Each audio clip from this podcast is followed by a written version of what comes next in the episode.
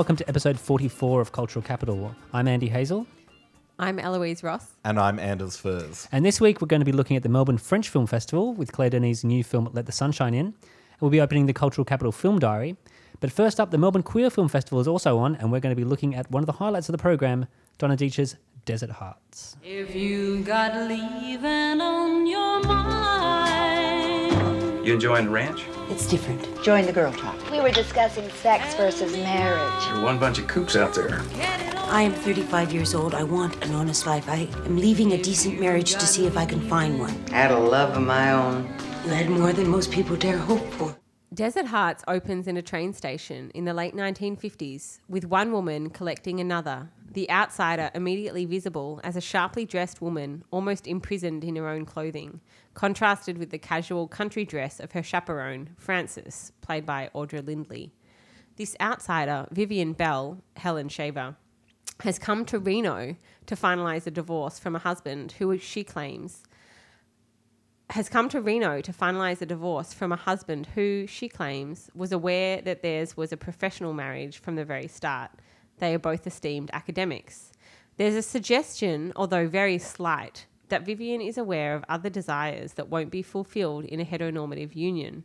However, this doesn't become fully felt until she meets Kay Rivers, Patricia Charbonneau, Frances's stepdaughter and the town's kooky, quirky woman whose uh, quote unquote perverse behaviours, as they are categorised, are well known by all in the town.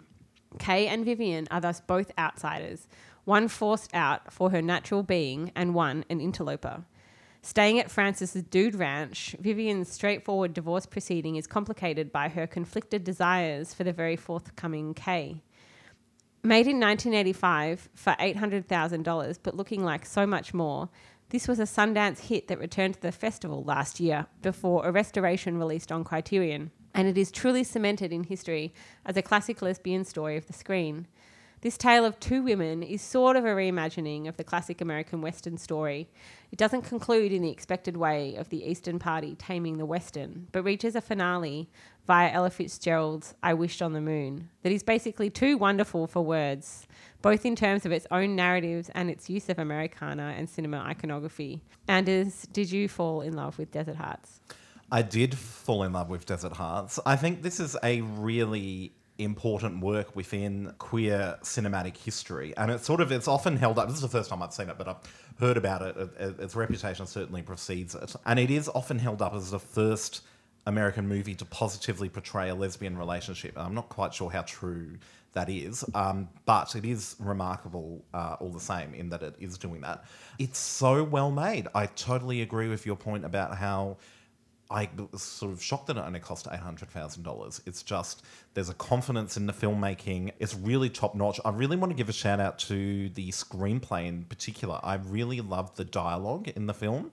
So there's this sort of key lovemaking scene in a room, uh, motel room, where uh, one of the women is lying naked in bed um, and beckoning the other to join her, and she says, "Well, I wouldn't know what to do." And um, Kay replies, "You can start by putting the do not disturb sign on the door." And I just thought that was like marvelous. And there's there's another point where Vivian remarks to her, "You act so calm and self assured," and Kay says, "I act that way not to change the world, but so the goddamn world won't change me." So it's full of these nice little, I think, insights into queer life like that. And they really appreciated, uh, really resonated for me in a major way. I thought the setting was really interesting. That those Western elements were really, really curious and interesting. And I'm really glad that it's getting a screening at MQFF because I think it deserves a big and appreciative audience. And I'm sure it will find one there. What did you think, Andy? Yeah, I really enjoyed it. I think I'm probably not quite as enthusiastic as both of you. I actually thought the screenplay was one of the weaker parts. It felt as though it was an adaptation that was extremely reverential to the novel. So it felt like chunks of dialogue were taken straight off the page, and it it, it sits in this slightly heightened reality, which I took a while to get on board with. And so there were lines like "I'm out to lunch" when it comes to queers, which I still don't understand what it means. But there was quite a lot of this sort of stuff that was probably actually Who said that? Gwen was sitting down and talking Uh, to. she was Kay. a massive bitch, though, so maybe she just said all of this stuff. But I don't know. Yeah, yeah, like- I'm out to lunch. She's like, she she hasn't decided. Is she? Was she crazy? I thought it, out to lunch means crazy. I'm crazy when it comes to queers. Does that mean she I think crazily she was likes them, or she's crazy about them in being a bad extremely way? judgmental and Yeah. I don't know. I don't know. There was a few lines Yeah, like that where I was yeah, like, I'm not agree. quite sure what Her you mean. character was was strange. Yeah, well, but the acting uniformly was brilliant, and I can't work out why no the entire cast isn't famous. I mean, Jeffrey Tambor was the only person I recognised the entire film. Oh, I didn't yes, recognize I know. him. Yeah, in a couple of bizarre featuring. He's in the uh, audience wordlessly when- in Okay. the audience. When Frances goes to do her, she sings a song to Oh, the locals, Oh, very strange. and he's very yeah, yeah. So. I don't know why. I mean, my God, it was just flawlessly delivered. I mean, it was so strong. I the know, yeah. Helen Shaver is like incredible. I couldn't stop looking at her and thinking about her voice was kind of so shaky and wavering, but still like so confident as well, and the way she held herself, and that you know she absolutely embodied this kind of. She wasn't uptight, but she was just very in control and ordered. I mean, she says that, but when she arrives in her suit, that she holds herself in a particular way. It- She, she's in a particular milieu in New York society. She's an academic. Yeah. Um, and she resists, quote unquote, letting her hair down. It, and that- that's what's really interesting because she doesn't exactly. She doesn't. She comes across as this kind. It, it seems to be hard for her to sort of let go and, as you say, let her hair down. However, at the same time, she has been brought. She's taken herself to this rant. This. It's sort of like as if she knows she needs to, and so that's a really interesting. Um, character drive, uh, drive for a character, I guess, that desire to do that, and she sort of learns how to do that over the course of the film, I guess. Yeah. Um, yeah. No, the, actually, the biggest thrill for me was going, oh my God, this isn't for the male gaze. I was like, it was wonderful. It was so exciting to see a film I actually had to investigate rather than was just delivered to me, presuming that I would be a heteronormative you know, white guy. So it was brilliant. I absolutely loved that.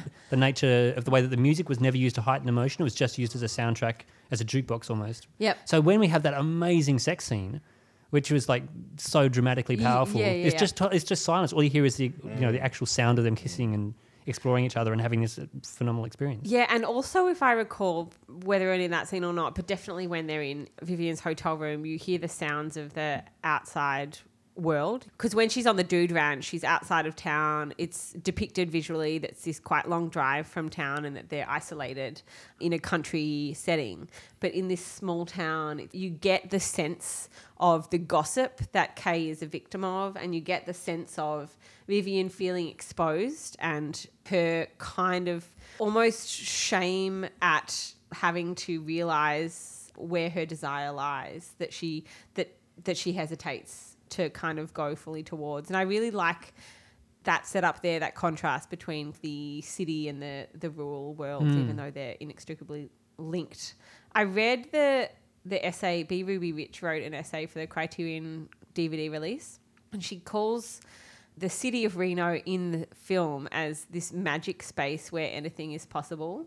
And that in the past, in this film, kind of presents a space in which lesbians have access to finding themselves. And uh, it's uh, typically a place where women get sent in order to be cast out of relationships. And it's always the women that have to go to this other place to, you know, find themselves.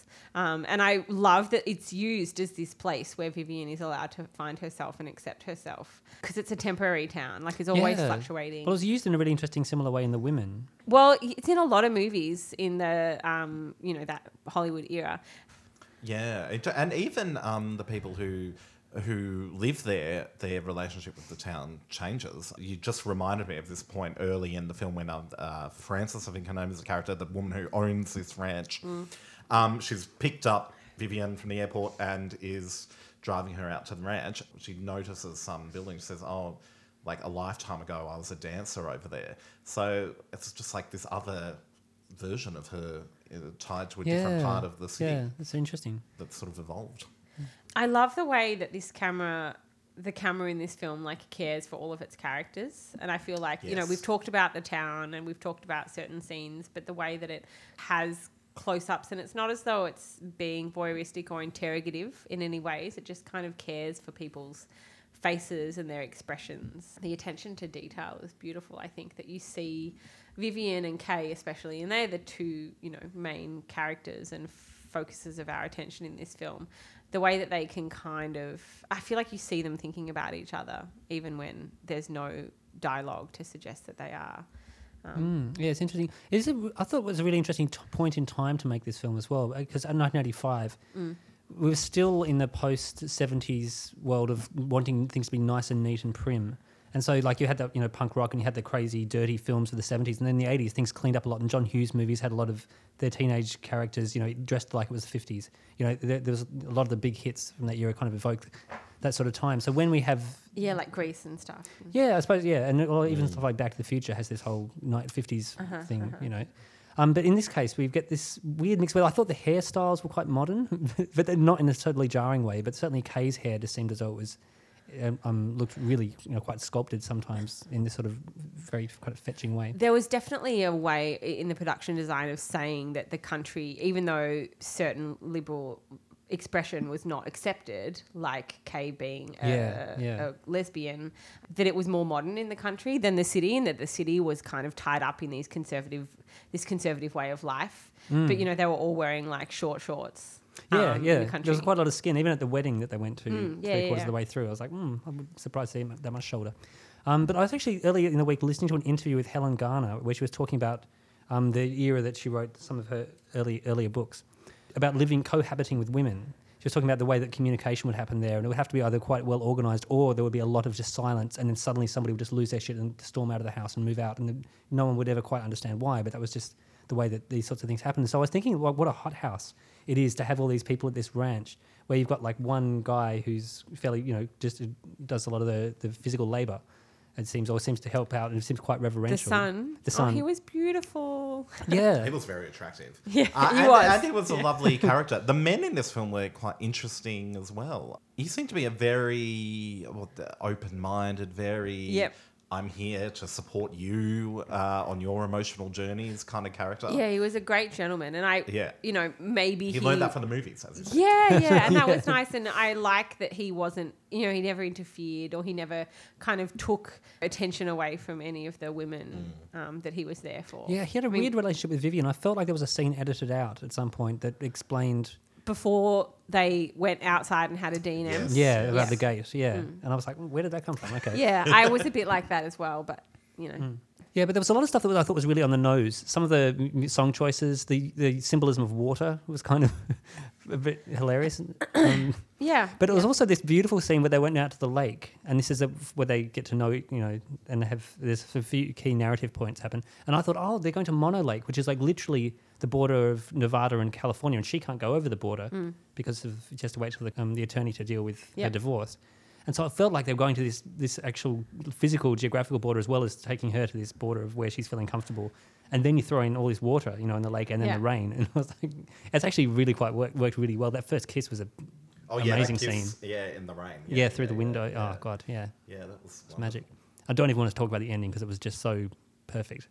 Yeah, I want to read some of this essay that B. Ruby Rich wrote just because it's kind of so awesome. Did you guys read it? You did? No, no, I haven't. Yeah, Well, maybe I shouldn't then. no, do No, please. Our readers- Anyway. Enlighten us. sorry, our listeners. Okay. Well, she says Deitch made a number of short and experimental films back then, including her 1975 UCLA thesis film, Woman to Woman, a documentary about hookers, housewives, and other mothers. That movie convinced Gloria Steinem to sign on as a host to the house parties that financed Desert Hearts in $15,000 increments.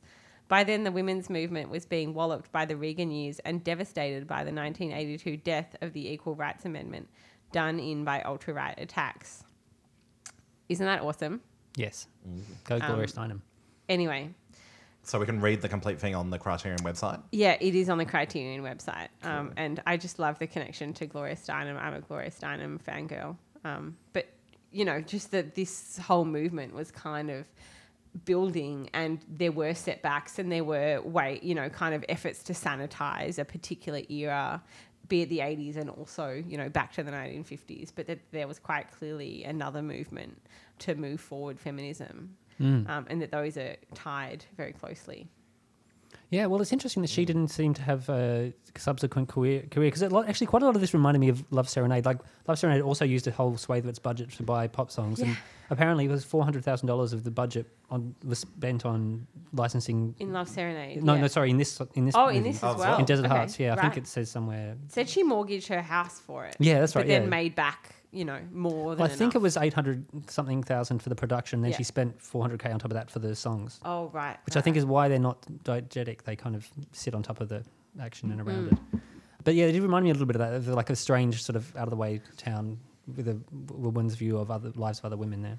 Yeah, and I mean that's that kind of thing is really important, and it's great to capture these spaces from a different perspective. Yeah, but where's Donna Deitch's meeting with David Geffen and five million dollars to make a follow up film? Exactly. I mean, Yeah, still waiting. Mm.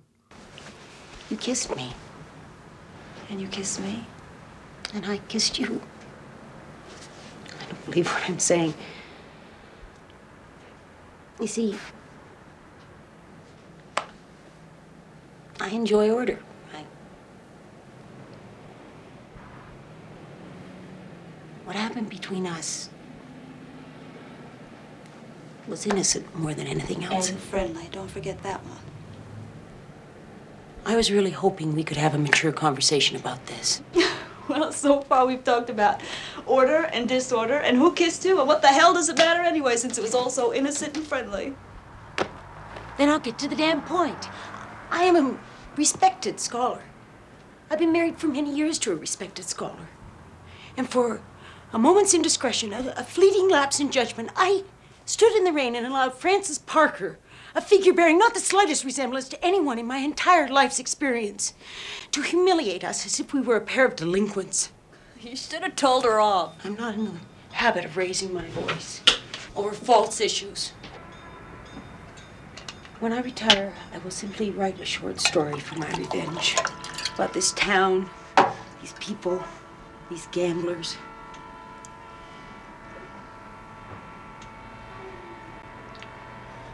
My only clear memory is arriving. The rest is a blur. An absolute blur. It reminded me a lot of Douglas Sirk films. There was a lot of be- like beautiful melodrama, Yeah, like grounded melodrama, which I loved. Yeah, and visual commentary and things. yeah, totally. totally. Yeah, I, Definitely. yeah, I did write that down. Uh, nice. Well, everyone should go and watch Desert Hearts and Douglas Sirk films and The Women and Born to Kill And read Gloria Steinem. and read Gloria Steinem. There's- so you got your homework. I was going to say, when is it screening? Desert Hearts is screening at Melbourne Queer Film Festival at ACMI Cinemas at 6 p.m. on Wednesday, March 21st. Details at mqff.com.au. Which brings us to this episode's film diary. The Astor Theatre has a Marilyn Monroe double bill of The Seven Year Itch and Gentlemen Prefer Blondes on Sunday, March 18. And on the 22nd, they have a double bill of 80s violence in the form of The Terminator and Robocop. Chris Marker's monumental Sans Soleil gets a live score from Melbourne sound artist Sui Zhen on Friday, March 23rd. And if you haven't caught up with Agnes Varda and JR's French art documentary Faces Places, chill. ACMI is screening it until April 3rd. They're also screening a film described as an adult fairy tale, a romantic yarn of blossoming love, and a coming of age comedy called This Beautiful Fantastic. That's screening until March 20. Um, but what's happening in the film festivals is what's really occupying us on this particular episode of the Cult Cap. But before we get back to another one, Eloise, what's happening over at Melbourne Cinematheque? Melbourne Cinematheque is finishing up a John Cassavetes season, a three week season that is finishing this Wednesday, March 14th.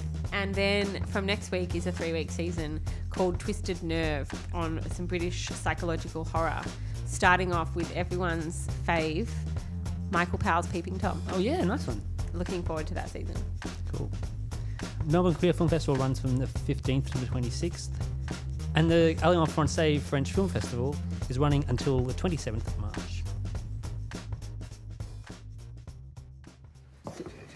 Tu m'étonnes là dans ta réaction. Je pensais pas que ça te conviendrait. C'est incroyable, toi, c'est pas vrai. Je te dis non, je suis solidaire. Bon, bah très bien, très bien. De toute façon, il n'y a pas d'autre solution, non? Il n'y a pas d'autre solution. De toute façon, là, je vais partir. J'ai promis de rapporter une pizza en m'attend chez moi. French art house queen Juliette Binoche stars in Claire Denis' Let the Sunshine In, an almost essayistic portrait of a middle aged woman's thoughts and feelings on love.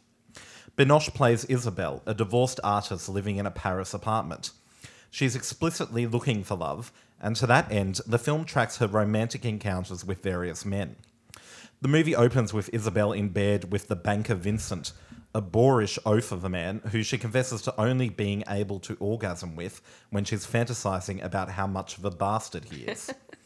Other possible romantic interests in her life are introduced. An ennui riddled 30 something actor, played by Denis regular Nicolas Duvauchel, an art world stalwart, Alex Descartes, a man she keeps bumping into at the fishmongers, and a working class stranger in a nightclub, played by Paul Blain. Late in the piece, Gerard Depardieu pops up as a psychic medium who is experiencing his own romantic dissatisfaction. All of this is presented to us in a series of lightly, perhaps even delicately filmed vignettes. Central to everything is Binoche, who manages to traverse a full spectrum of emotions, sometimes, as in a key conversation that takes place in a women's bathroom, over a single scene. There is not a conventional narrative as such, although time passes and characters pop in and out of Isabel's life.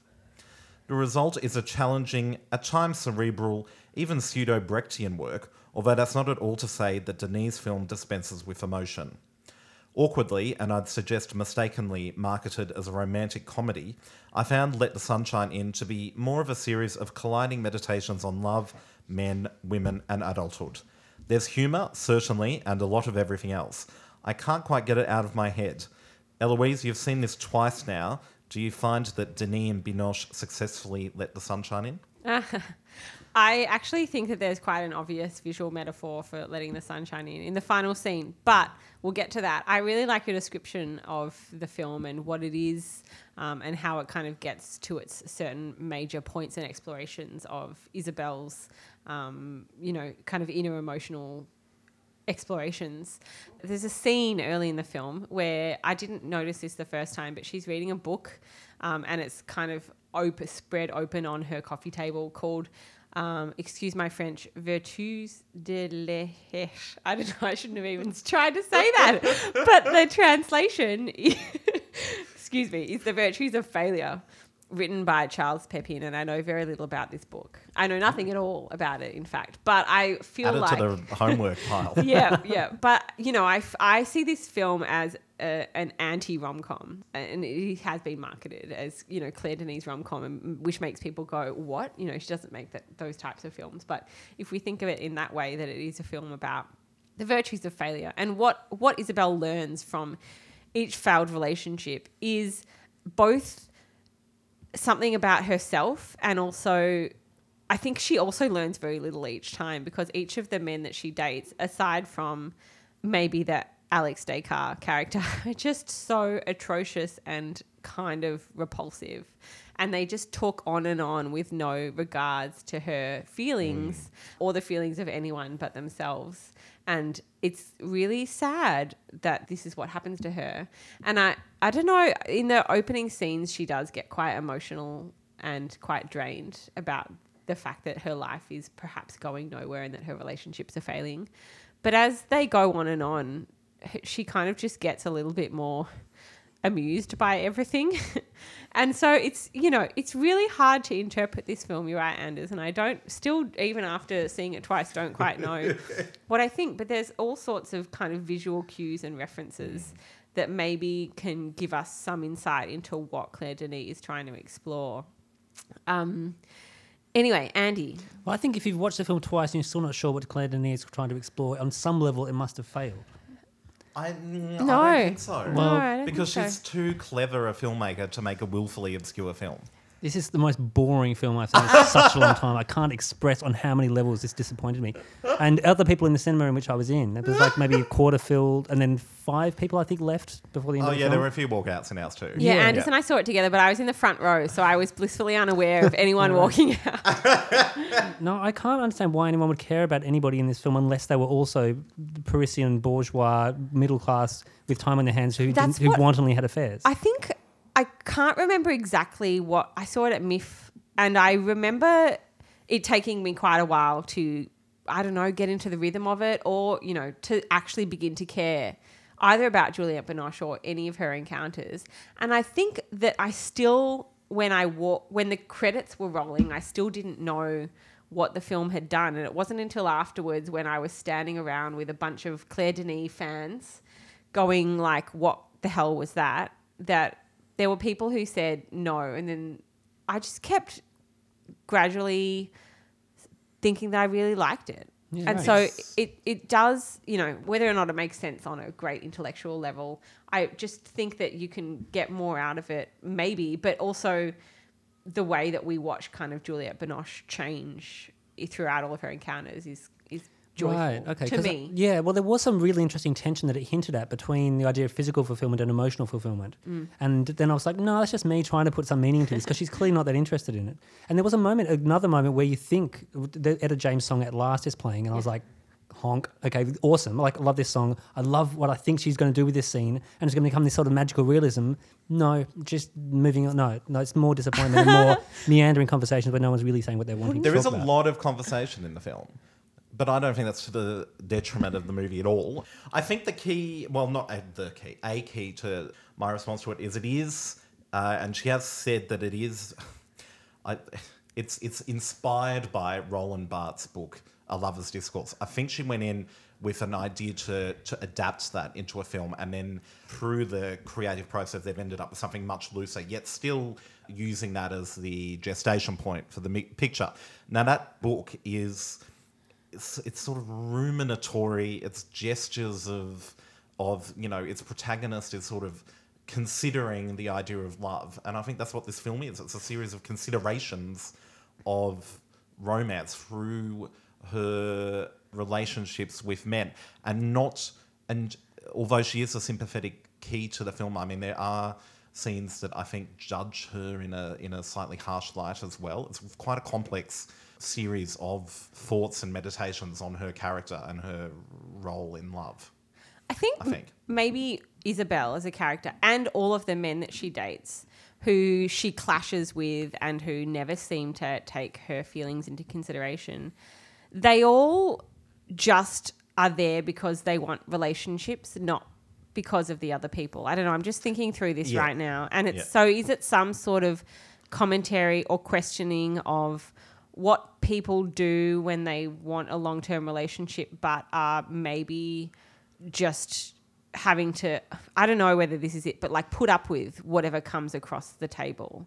And things aren't going to work in all cases and things are going to be difficult and I don't know whether it's saying something about that at well, all. most of the people are already in relationships already, Yes. and they won't Oh, leave their that's true. partners for Yeah. her. Yeah, it is quite French in that in that regard. Yeah, and there's no, they're like, don't even think, then nobody spends one second on the moral ambiguity of like the difficulty of that situation. Yeah. Like, it's like, yeah, of course everyone's going to have affairs with each other. yeah i really like the um you know that the at last song when i heard it come on i'm like it's an amazing song obviously it's it'd been in so many movies and so part of me was like why this song um, but then it's also so great for what it's doing for what it's letting isabel do but i also love it because you know the person that guy mick jagger pout guy Sylvain. uh, Sylvain.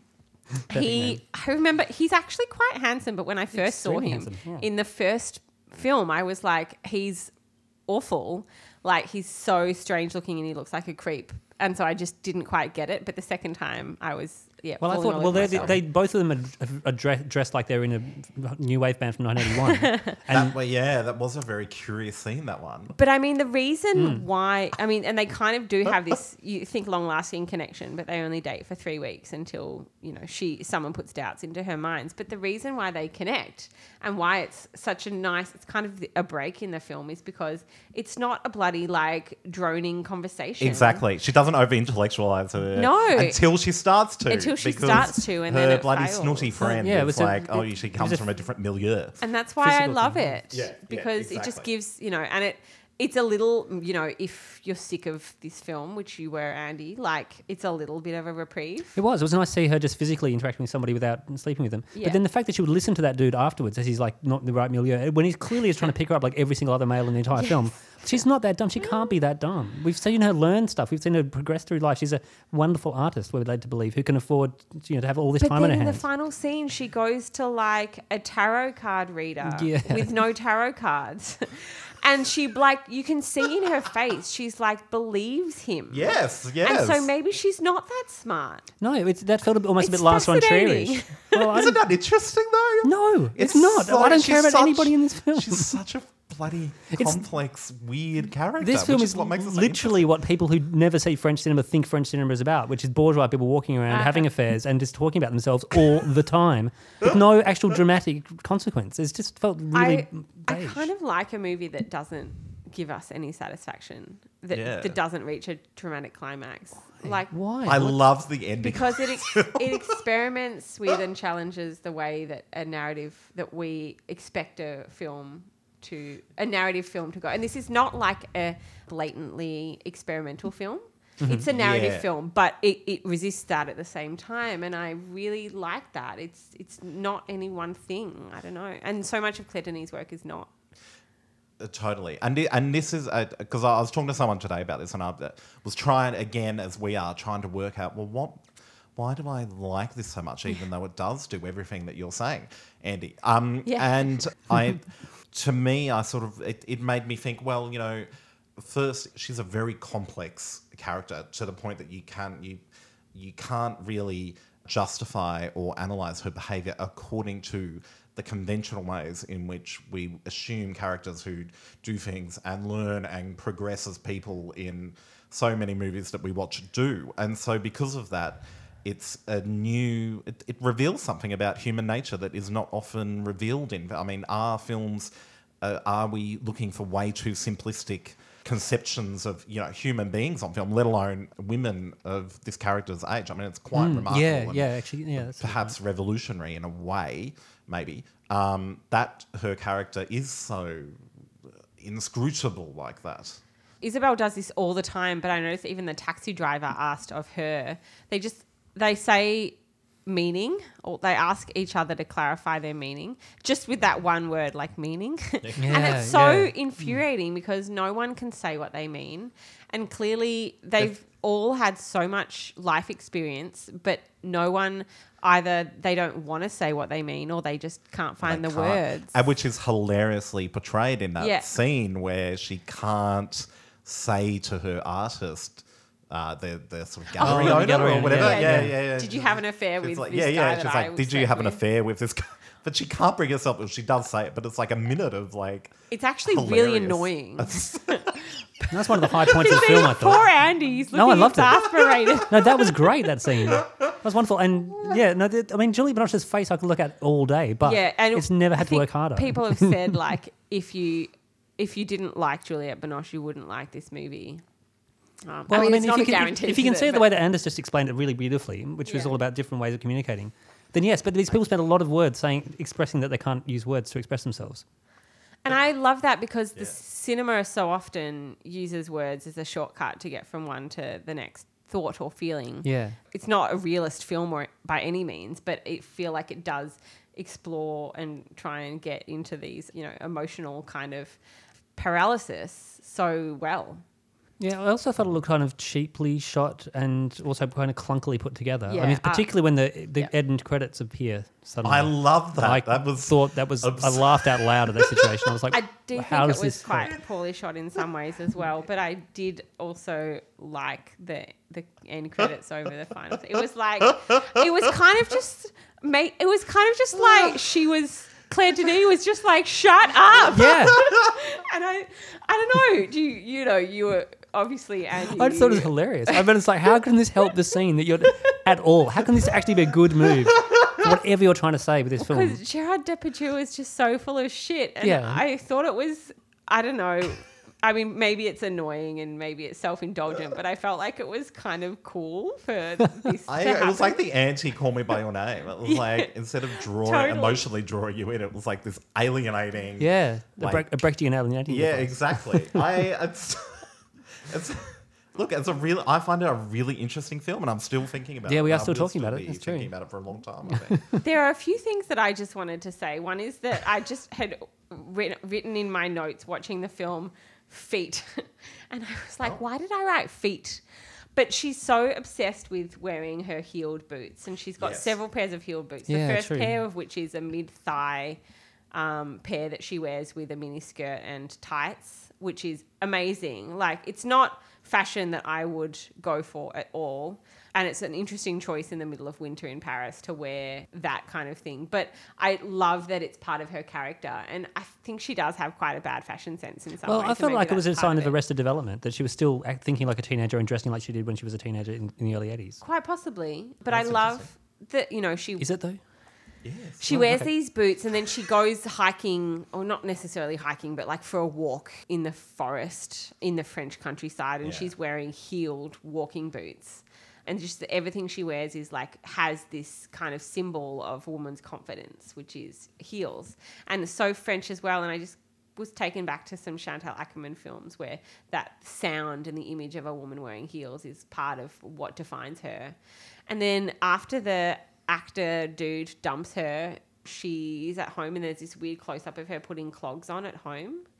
And that shot, you know, I think it's only there to kind of say something about, and I don't know what it is, but like to make this connection between her confidence being possibly in dislocating it from herself and putting it into her clothing, Andy, maybe, Maybe. Um, or you know, at least just suggesting that that that feeling is something that you have to capture in external clothing, and that she'd lost it. There was also, uh, sorry, you've just reminded me another great little moment I loved when she goes to meet. Oh, I can't remember who she's meeting. The banker guy. She meets some guy and goes into his office, and there's that reclining. Oh, yeah, yeah. like rocking Oh, uh, yeah. couch that she jumps on and like lounges on. I just really like that. Yeah. as a. Um, and It's also, so awkward. It's like she's It's- like, "This will be comfortable and elegant," and then she kind of like falls like rocking. backwards. She's like trapped. Yeah.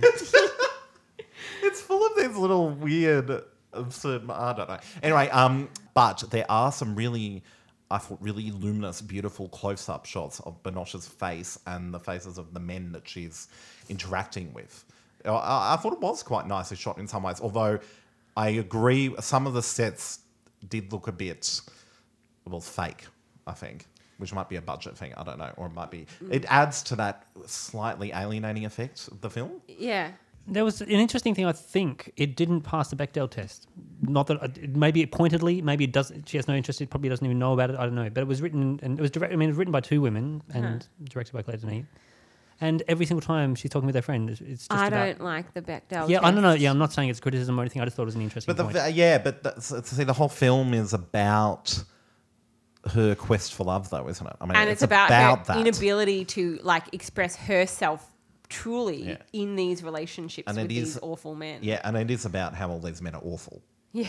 Like that opening sex scene, I was just Ugh. like, oh god, you don't. Ugh, ugh. Oh my god, when I her ex husband like licks his finger and she loses Yeah. it, she's like, "Get out!" Get out! it's fake. Yeah, yeah. Yeah, you, yeah, you, what, yeah. you, did you see that in a movie? Get Yeah. out. Yeah, yeah, yeah. oh, interesting that we only saw her teenage daughter extremely briefly. Yes. Uh, for that brief shot. In yeah, the we back were of the meant to car. think she was a mother, and that doesn't Yeah. doesn't occupy much of her time. Her daughter. Yeah, you know, and she doesn't seem like a very good mother, which I think is maybe important because she's not being one at the time, and we can't, you know, judge by someone's behavior that we only glimpse briefly Mm. whether they're a good mother or not. I suppose so. That's kind of not part of it. I, I, I just think that maybe trying to to interpret her character for a realism lens may be mistaken, or, or maybe too difficult, and maybe that's the point Denise making. I don't know. I don't know. I did, know. yeah. You, you know, you think Andy, you thought it was really, really boring, and that's fine. I did, I, I did enjoy it the second time very much so, and I feel like I do want to see it again, and so that's means to me that it's not a boring film, even Mhm. though you know there's still bits of it that I don't understand and that I find infuriating. Yeah, um, yeah. I just couldn't. I can't work out the lesson. Like, I can't work out what, how it's meant to be enlightening. How we're meant to be better for Does having it have seen to it. be? Well, if you're going to analyze human nature and you're going to start playing around with these interesting ideas of you know physical satisfaction and emotional distance and reverse and all that sort of stuff, then there's potential there for some fantastic you know stuff to learn or some cathartic way to look at loneliness, which is bedeviling everybody in society. and I think it's very consciously not cathartic at all. Like that final uh, with the end credits. Like I, it may or may not seem like a cop out to say, but I, I genuinely think it is enlightening in that it's unenlightening. In that I, I, I watched the film and I went, uh, here is a complex person on, on my screen. Like here is someone who I cannot rationally say 100% of the time why she's acting the way that she is. And that to me reveals something about being a woman at her age or whatever, Mhm. or people in general. And that, I mean, isn't that enough of a. Well, it's interesting because you guys seem to think that she learned as she progressed. I felt like she was stuck in cycles. I don't she think was, she learned. Well, I thought you said earlier that she was learning from each encounter. Oh, sorry. I f- maybe she was like meant to be, or but she. It seems as though she got worse at interacting with her boyfriends each time yeah, well, somehow. well, you know, in the beginning she seems to be making rational decisions, and by the end she's consulting a spiritualist. Yeah. I'm, just, I'm, just, I'm just not sure what I'm meant to take from this. When I was watching that final scene, I was getting frustrated because I had noticed, like you, Andy, that not all of it looked very good, and that you know some of it looked a bit cheap. The lighting isn't always great, and the, this camera doesn't always light people very well, and I can't see facial expressions. And then I was, you know, not like necessarily upset, but I was like, I can't see Gerard Depardieu's face properly. this camera is really bad, and that like that light coming in from the window behind him is in the wrong position um, because his face isn't illuminated. And then I realized that maybe it's meant to be, and maybe that's the title. The title of the movie. Oh, right, sorry, I don't know, but you know, her face in that scene is so beautiful and warmly lit, and it it goes with the way you know the look on her face, which is like, please tell me who I'm going to fall in love Yeah, with, and he's yeah. there going like, maybe you could date me later. Yeah, yeah, yeah. Um, and what he's saying is just so awful, but she's just wants. She's failing, but she just wants something to fix her. Is she is she me and is Gerard Depardieu the movie? Is the movie so awful and she's going, oh my god, yes, I'm getting so much meaning from this. Is that me? Yes. Oh god, It is. That's the that's the oh, lesson I wanted to learn from this film. Thank you, Anthony, no, thank what you, are you and as you, doing? you taught me. I it's I, it's very thought provoking. I don't know. It's it's interesting. It's interesting. It's yeah. Well, actually, I'll tell you the most interesting thing that I found out from this film. Claire Denis' next film, due out later this year, is High Life, which was co-written by Zadie Smith and stars I Robert Pattinson and Juliette Binoche. It's I'm about a group of criminals who are tricked into believing they will be freed if they participate in a mission to travel on a spaceship towards a black hole to find an alternate energy source while being sexually experimented on by the scientists on board. I want to see that. Sounds wild. I can't Yeah. wait. I Her feel like- English language debut. that Yes. was meant to come out, or at least it was spoken about in the press before this Right, film. okay. But for I don't know whether production got held up or. In fact, it was maybe never supposed to, but it, um, this one came out beforehand. Well, maybe this is the productive cough. and she's just like clearing her throat to actually do something fantastic, which will be this High Life movie. She's such a fascinating filmmaker. I'm a big. I love Claire Denis like a lot, and I think all of her films are offer something interesting. Yeah, I think we've talked about her on Hmm. The podcast Yeah, before, but sure as I'm sure Andy is now judging me terribly for, Let the Sunshine In was in my top five films of last Was year. Was it? Yes. I don't remember that at all. Sorry. I You love that. Suppressed so do it. I. I love that too. That- Anyway, you- yeah, it's just so connected interesting to me. Mm, that's connected to you that strongly.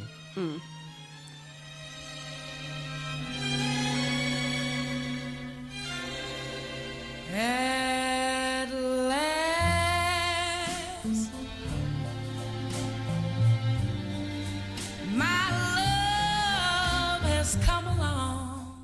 Let the Sunshine In is screening at Palace Cinemas until Sunday, the 18th of March.